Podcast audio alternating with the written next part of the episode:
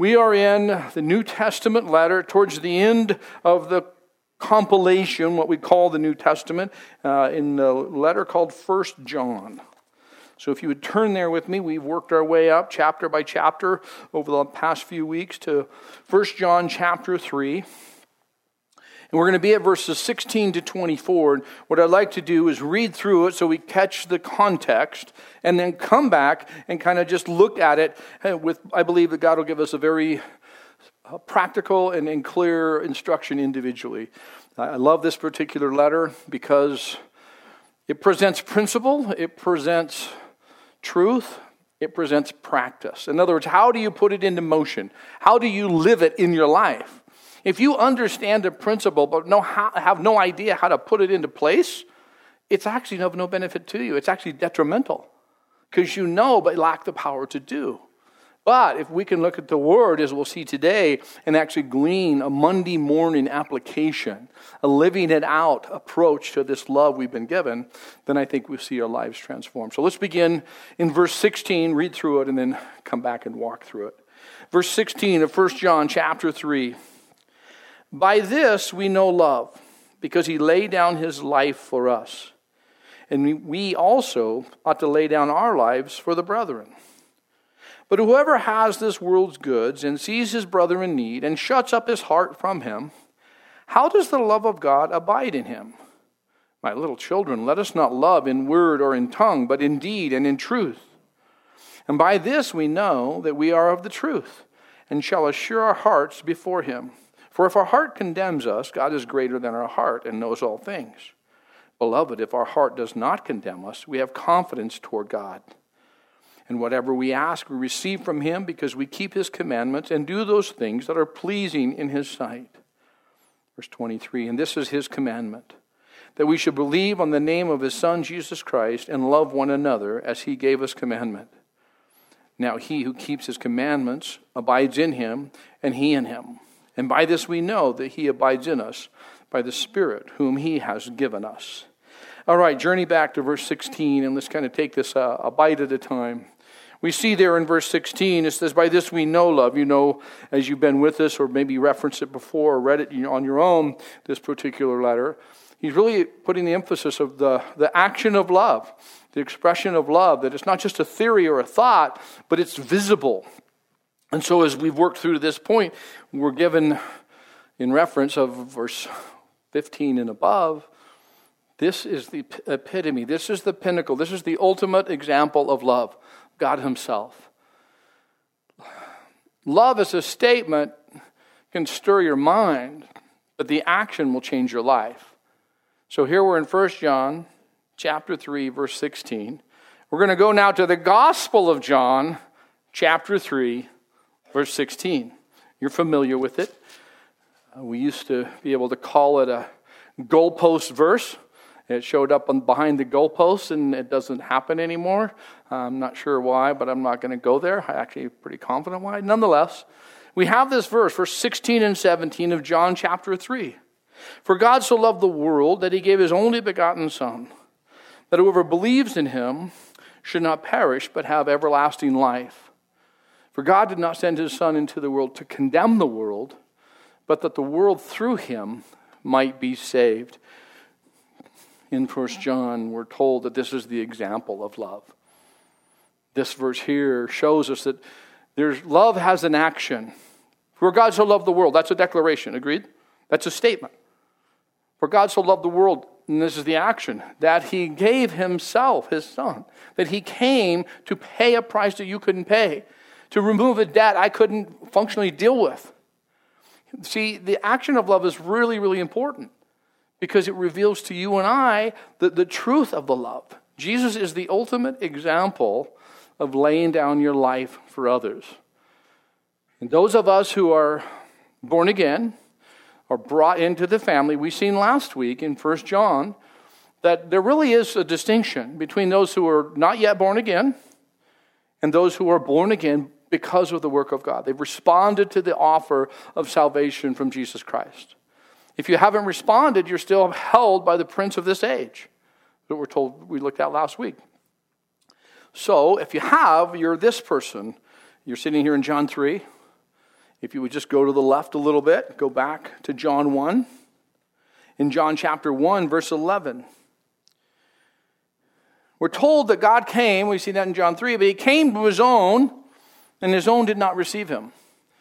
But as many as received them, to them he gave the right to become children of God, to those who believe in his name, who were born not of blood, nor of the will of the flesh, nor of the will of man, but of God. Which is really interesting because you came to a relationship with Jesus Christ. You were born again because of the will of God, because He invited you in.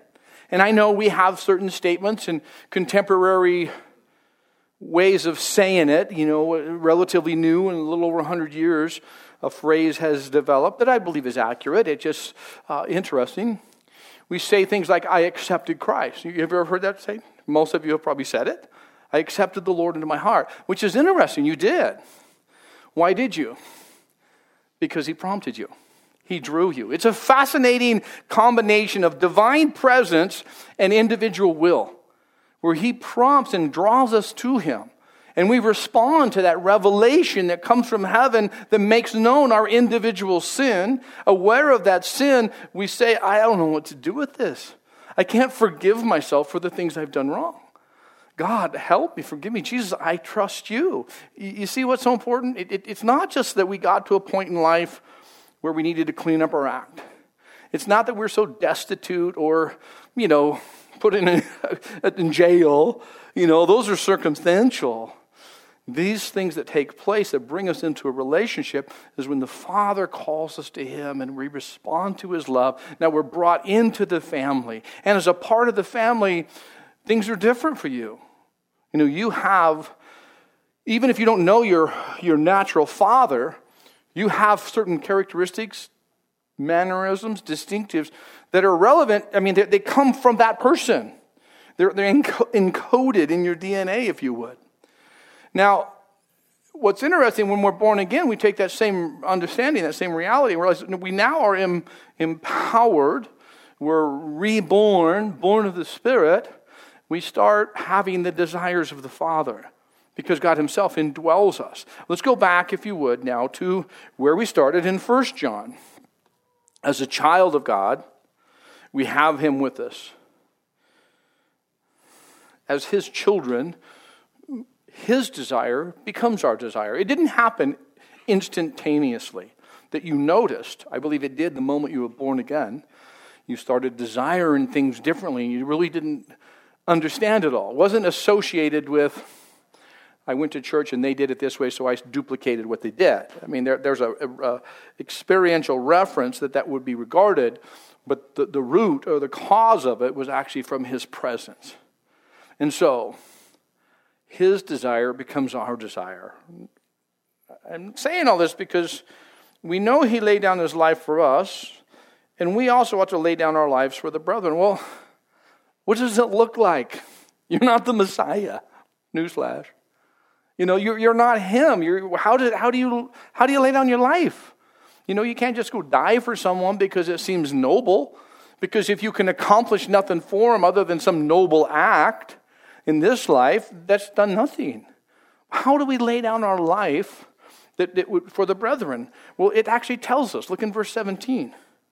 Whoever has this world's goods and sees his brother in need and shuts up his heart from him, how does the love of God abide in that person? Three things I want to just focus on very briefly in this one. Whoever sees his brother in need. See, we have to slow down sometimes, or we have to, to, to reset or reschedule, or however you want to see it, to be able to see clearly, to see from his perspective. And so, one thing, if, if you're not in association, if you're not in interaction, if you're not integrating with people, I'm just going to go out on a limb and say something. You're probably not noticing what people are going through. Correct? I mean, we live in a time that you can do things a lot of different ways, but ultimately we learn to be aware of the needs around us and even the, the things that, you know, maybe we weren't familiar with at all. We need to engage with people. What's fascinating is God has made the human being to be a part of other people's lives. Historically, you see it.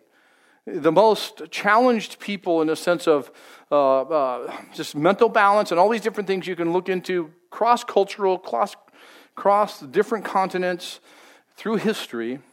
Those who pull back have more problems, quite honestly. Sometimes they say it's the problem that causes them to pull back.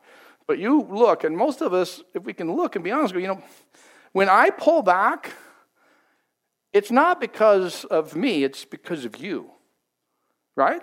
I mean, just think about it. You don't pull back because you're doing so good. It's there's such a problem. It's those other people, like, oh man, I just, they're driving me crazy. I just need to. No, that's not actually what you need to do.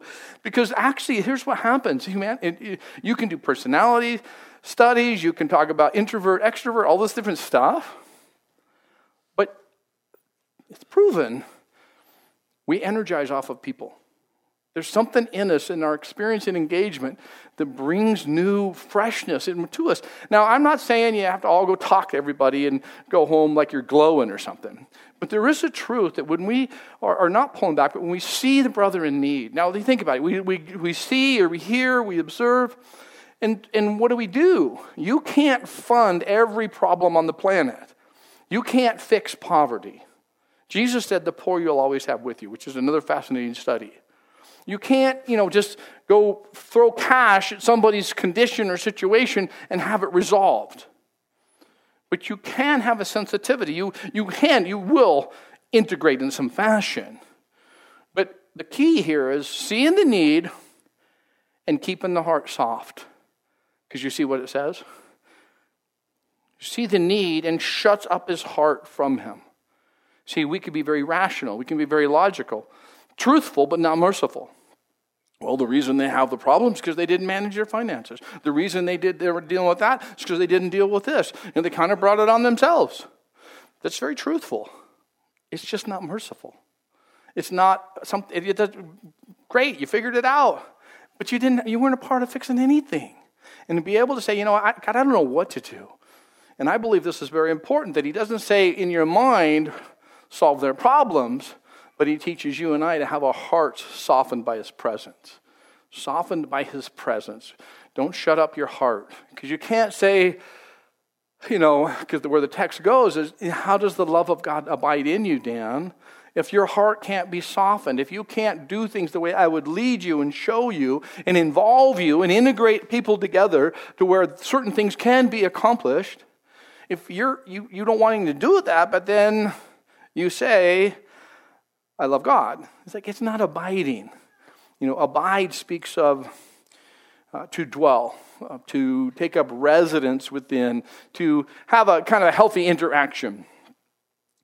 So you I can't say that we I abide well with God, but then I, I don't want to do things the way He does.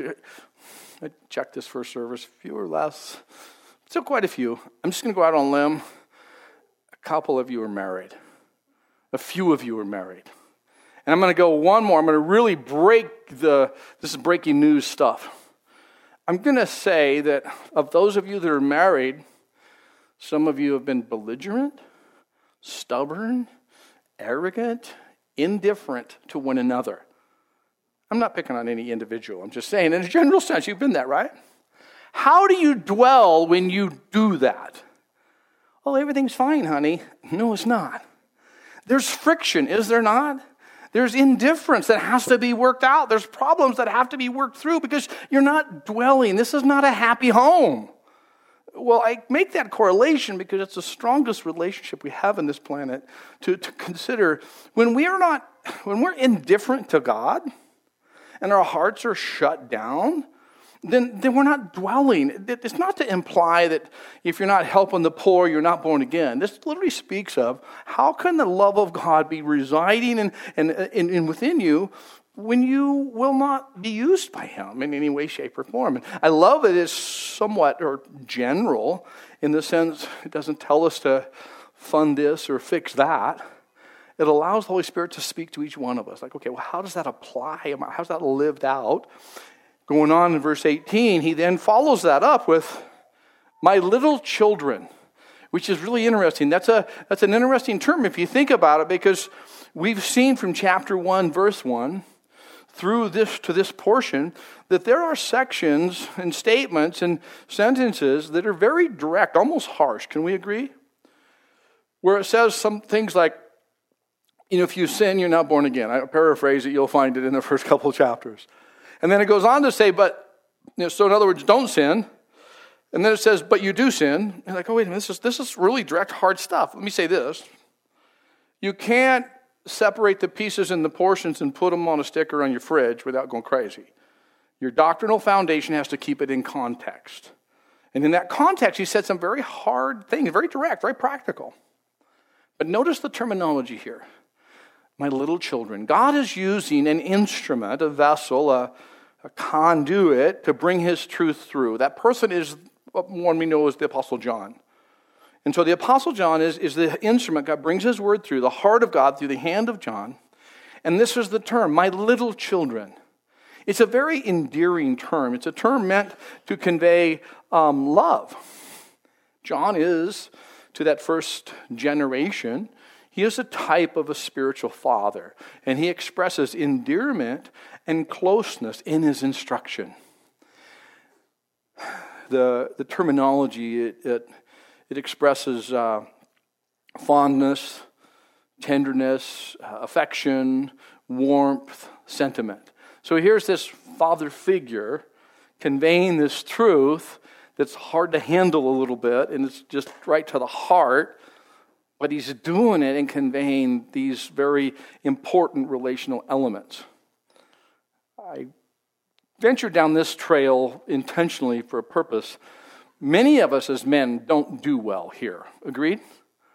We're very quick to bring discipline or perhaps speak specifically possibly accurately, probably truthfully, but rather callously. How many of you could raise your hand? You don't need to do it now because you sound like you're boasting if you did. Could you raise your hand and go, I, I'm actually, when I convey truth to my children, to my coworkers, to my family members, to the loved ones, I, am I'm, I'm very tender and I'm, I'm very warm and I'm very, have good sentiment and affection and I, and I convey with the balance of emotion and, and human warmth said no man ever. I don't believe. Now, the reason I say that is because we learn as we go. We deal with reality, this, this kind of thing here, but we have to convey with a sense of, you know, I'm in it for you. John's saying, listen, I'm not against you. God is not against you. He's bringing this truth. My little children, go, he goes on to say in that passage, that verse, let your love be seen. It's not just in word or tongue, but in deed and in truth. See, love is visible more than audible. It's easy to say it, agreed? It's a whole different reality to put it into practice, to put it into motion, and to live it out. Because there is a contrast, we see it in this text, between pretension and genuine love, the genuine love that's presented here. You know, the, you, I believe you understand it. I will be brief with this. You know, to, not to be just word or tongue. It's kind of like saying all talk, no walk. You're saying, oh man, man, I'm just really, you know, really concerned for you. I'm really, you know, I'll pray for you. And then there's nothing, no, no follow up, no conversation, no connection. It's, it's what I refer to as implied concern that won't lift a finger. Oh, I'm so, yeah, but nothing happens. And, and it's not, like I say, there's not a method I'm trying to direct you to, or just, it's, it's a motive. Like, man, when I'm stirred, when I'm told, when I'm aware of a brother, someone's need, I want to have some response that's, that's relational and, it, and it's relevant and it's not just verbal. Notice he says that the response would be in deed and in truth, because love is an action. There is an observation, because he's talking about seeing a brother in need. But that observation then brings about a response, an action. And notice as it says, you know, that this, this you, you indeed and in truth, I want to say, that's not normal or natural. Uh, uh, that's a reaction that you are learning because your new father, you're born again, is teaching you his ways. It's not natural to, to respond or to try to do something to help someone um, just because you, you, someone told you to. It's supernatural. It's a God honoring action. It's a, it's a confirming expression. And it, and it literally, we're going to see here in verse 19, it's a way of, in a way, verifying that you're born again, so to speak. Look at verse 19. By this we know. By what? You're either saying by this point to come or the point already presented. And I believe you can lean more towards what's been presented. By this we know that we, we are of the truth and shall assure our hearts before Him. By this we know. This learning to love and loving in a way that's beyond what we know. Do you know your own preset love limit before you're born again? Because you have one. I don't know how you measure it, but I know I, I know mine before I was born again. But see, I, I can't work within that restriction. I now have been em, em, empowered uh, enabled by the presence of God to love with the love of God. And it's a different kind of love. Notice it says here that we know that we're of the truth because, of this love we're learning to express. And we shall assure our hearts before Him. What does it mean by assure our hearts? What does, what does that convey to you and I? It, what does it mean? It speaks of it to persuade our hearts, um, to calm our hearts, so our hearts are calm and persuaded before Him. As I looked up the word, I, I find it, found it interesting.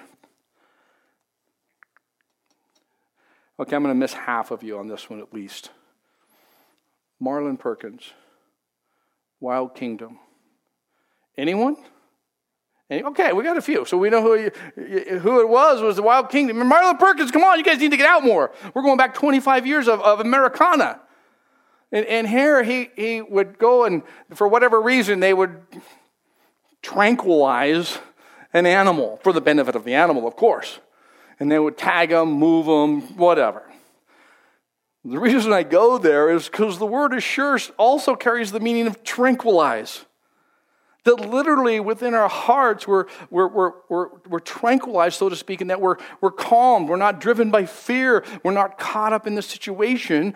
This, this is something you, you learn about you in this new life.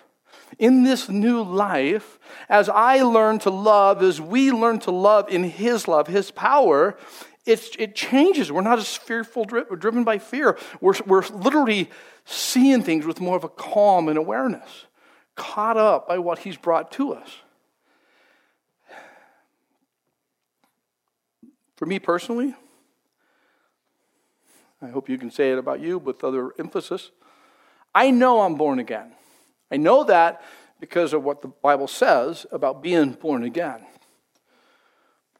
But there's a confirming characteristic that I know you may see, but I know. I love with a new love with a greater love. The first edition of me, I tried to help or assist someone, love someone, but I always found a way to get something out of it. You know what I'm talking about? You help someone and you're doing anything, your motive seems to be genuine. You're like, oh, I'm going to help him do this.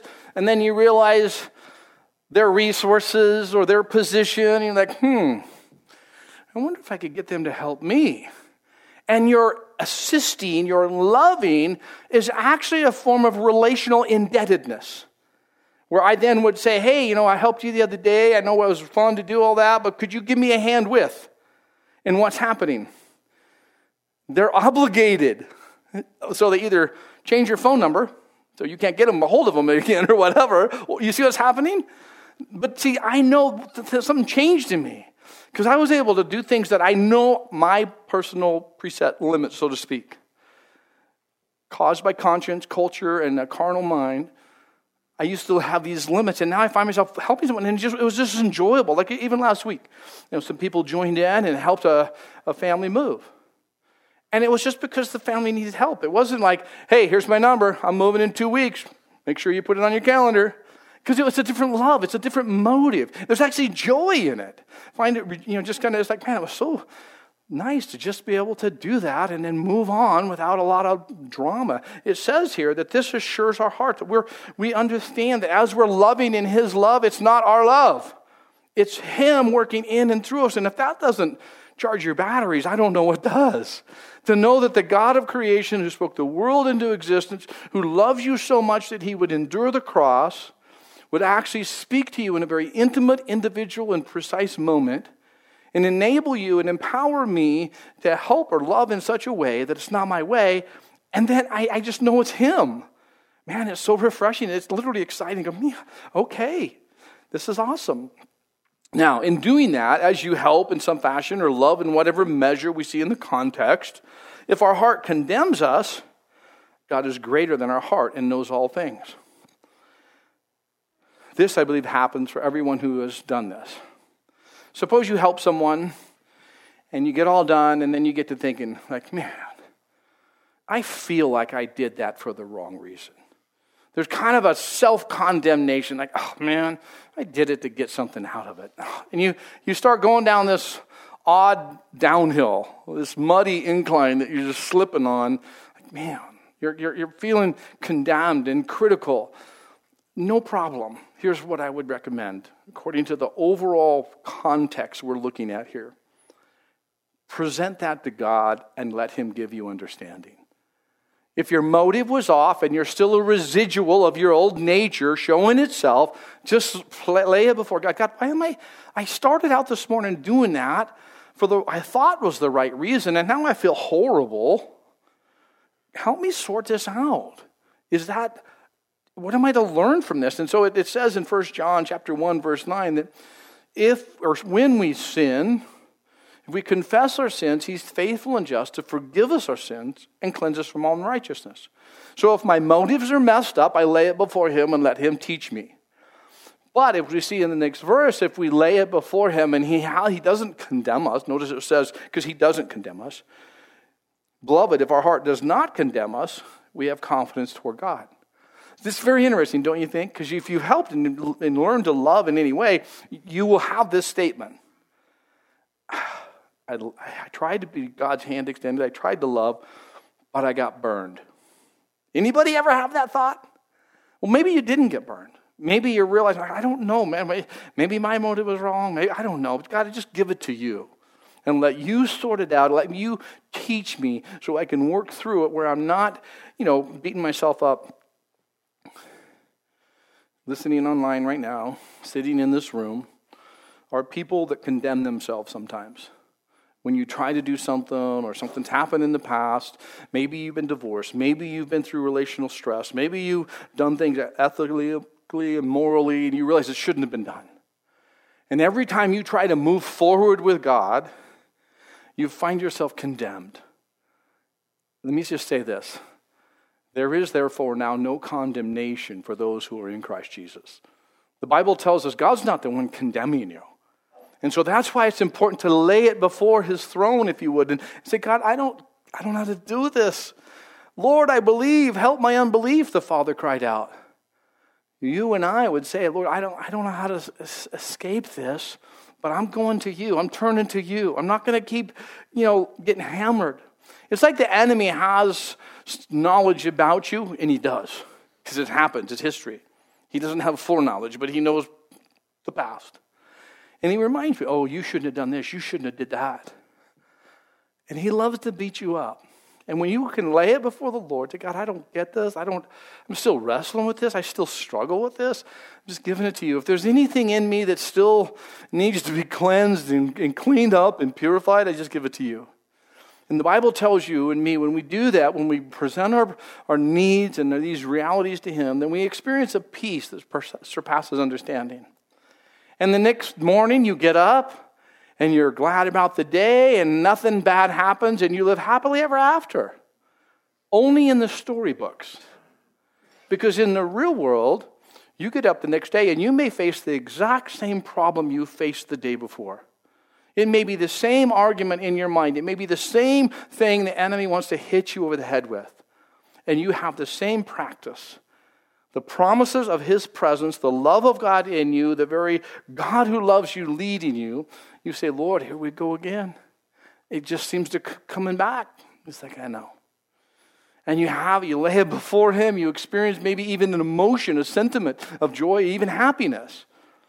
Wow, cool. So after the second day, then the third day comes, and we know third days are good days because Jesus rose on the third day. So now, all right, the third day, and you get hit in the head with the same bat the next same day.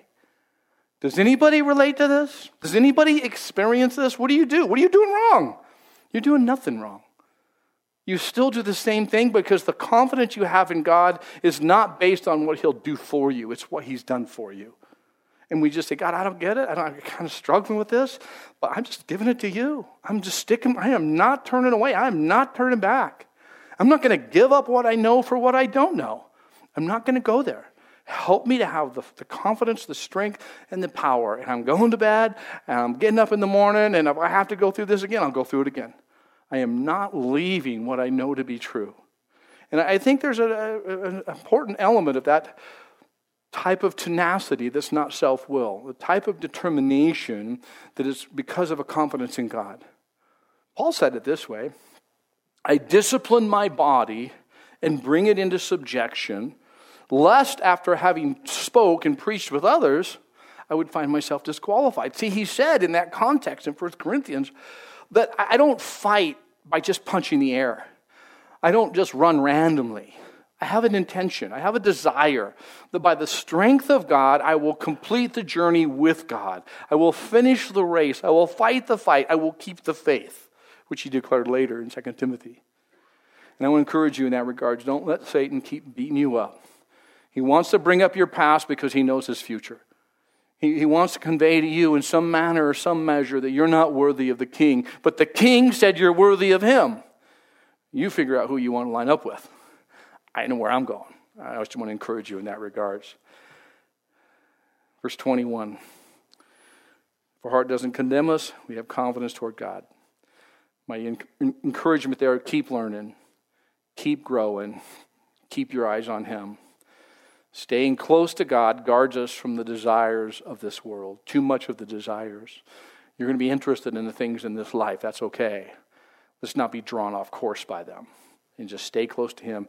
I hope you can say and confidently look forward, like, you know, I'm not where I was two weeks ago, two years ago. I'm not where I want to be, but I'm not where I used to be. And I know He's faithful to keep me going, to keep me on course. Now, if you do that, you get everything you want. Look, verse 22. And whatever we ask, we receive from Him. Isn't that awesome? Whatever you ask, you get from Him. Uh, it's a conditional relational statement. Because we keep His commandments and do those things that are pleasing in His sight. Maybe I could put it in um, my lingo, so to speak. I don't know if that's good lingo, but because we're close to Him, we don't ask for stupid stuff. Does that make sense? Really, what this is showing. When we're not distracted by the things of this life, we're, we're actually, we just desire more of what He has. And when we're keeping and doing, in other words, we're, we're valuing and applying, we're, we're just not as easily distracted. I, I, I was really humored. This is, I'm going to have a hard time making a correlation. Maybe you can make a connection and I could justify my statement. But here's the thing. You ever heard of this thing called a lottery? right? It's kind of a big buzz right now because it's up to like, the last I seen, like $1.6 billion. And I love this. I think this is so humorous. I got no issue with lottery dynamics and stuff. But here's the thing you know, maybe I'll get a ticket. I'll go buy one. You know, because I, I don't know what I would do with like 1.6 million. I could probably barely change my lifestyle, but it's at 1.6 billion, and all of a sudden people are talking about going and getting a ticket because it's at 1.6 billion. Like, excuse me? Why is that such a compulsion? It's actually just a, a news thing and a stirring thing, and trust me, I don't, when I say I don't have issue with the lottery, I don't have issue with like a three bucks, whatever. I do have a concern about motive. Because if you want to do a little study at home, you can go and check documentaries and you can check statistics and facts. And most people who come into a large sum of money have their lives altered in a very negative way. Results in a lot of trauma, a lot of broken relationships, divorce, all kinds of terrible things because it's changed so dramatically. Well, how, why do I connect that? Well, if we get caught up sometimes in these other things, the next thing we're going this way. I'm okay with. Uh, winning the lottery. I actually, I'm going to check my ticket. I didn't buy one. See, I have a mathematical mind that looks at odds and probability. I don't think my odds are any worse or much worse. My belief is I will find the ticket someone else bought, blowing down the street because the wind blows here. I will pick it up and have the winning ticket. I don't think I'm any further off than the guy who spent three bucks. Mathematically, you can do your own numbers because they're they're so horrible. And I just want to say, and I'm just using it because it's a hot buzz button right now, let's just not be distracted by the things of this life.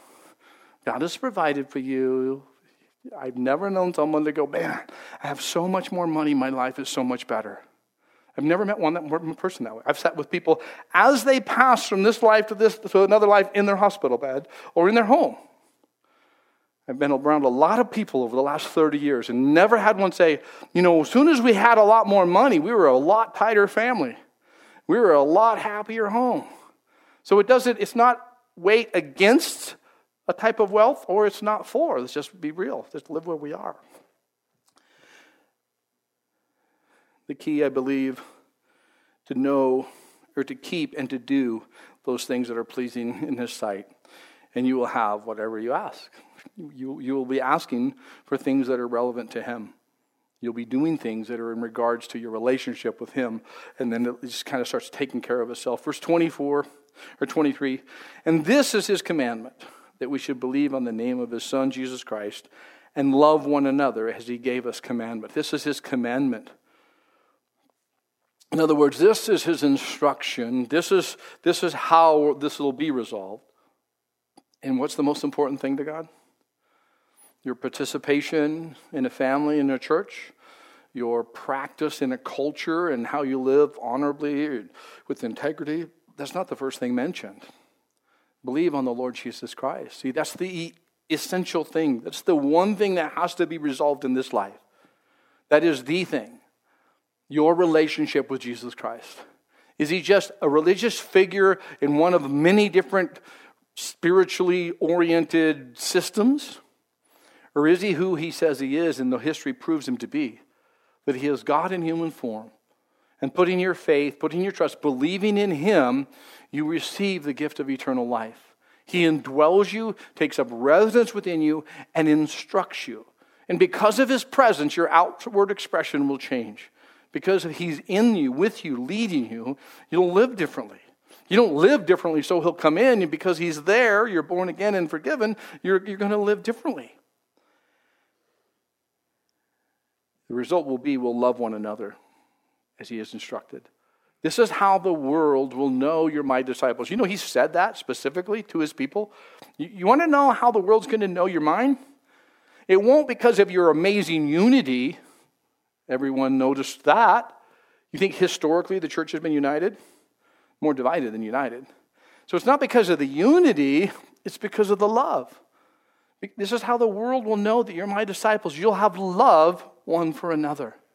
You'll learn how to do this. You'll learn how to be this. You'll learn how to grow in this. He abides in us, and it says in verse 24 now, as you and I, as we keep his commandments, and we understand he's with us, abiding in us, and he, we're in him and he's in us, and by this we know that he abides in us by the Spirit whom he has given us. When you realize the Word of God, when you see the triunity of God, one God in three personages, the Father, the Son, and the Holy Spirit, that triunity, the one God, God Himself and the person of the Holy Spirit indwelling you, and we're told in John chapters 14 through 16, as God, as the person of the Holy Spirit indwells us individually, he brings to our remembrance the things that Jesus said. He leads us and guides us in all truth. He convicts the world of sin and of righteousness and of judgment. He speaks to you and I as the parakletos, is the word in that language that was used, is a comforter, one who comes alongside, a helper. Think about those those titles and how we engage with God. It's His desire that we do well.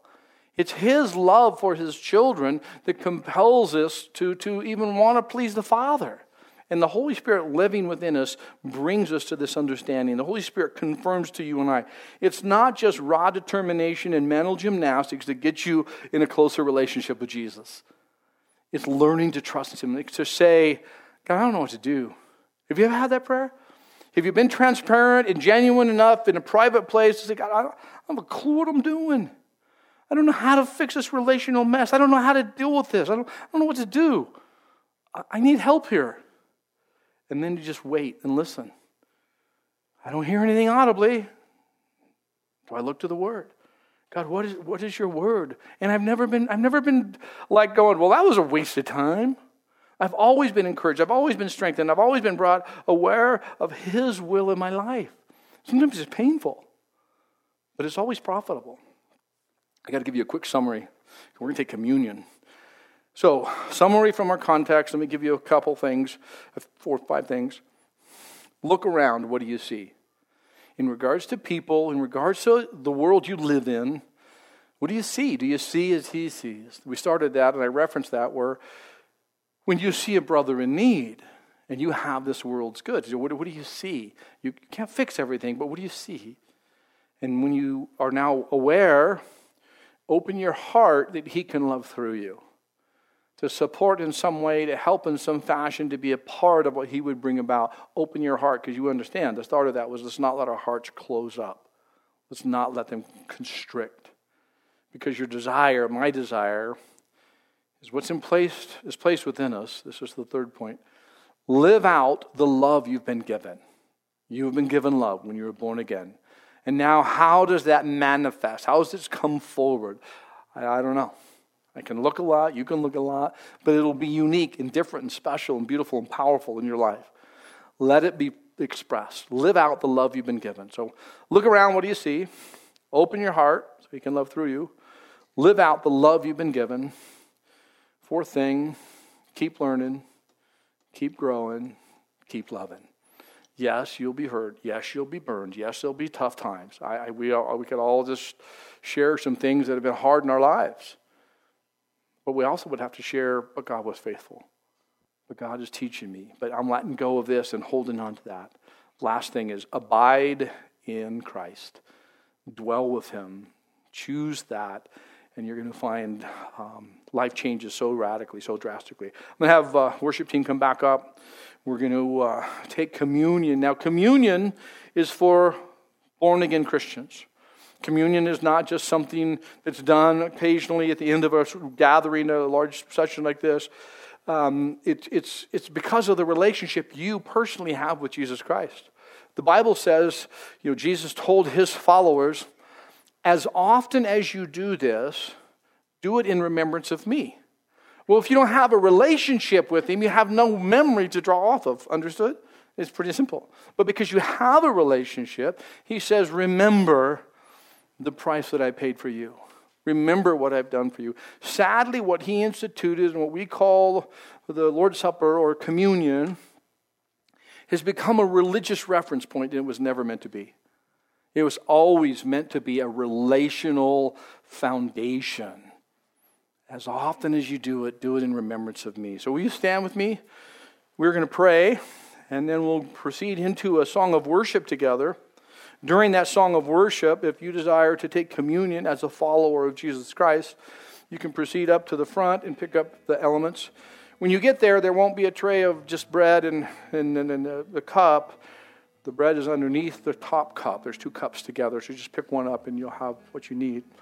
As you pick them up, then return to your seat. I'll come back up and we'll, we'll take communion together. Let's pray. God, thank you for this day. Thank you for your word. Thank you for your presence as you speak to us and you stir. And Lord, you know, there's times we, we fade out, our attention span falters, but our heart still ponders and wonders. And thank you, God, that you speak to us. May you capture, Lord, our attention. May you draw us close to you. We have zero, diminishing confidence, at least, in ourselves. May we have a growing, increase, increasing confidence in you, Jesus that you'll teach us, you'll keep us, you'll show us. That we would learn to love as you would teach us to love. You would learn to be the people ultimately you empower us to be. So, Lord, we sing this song to you. We thank you, God. In your name, amen.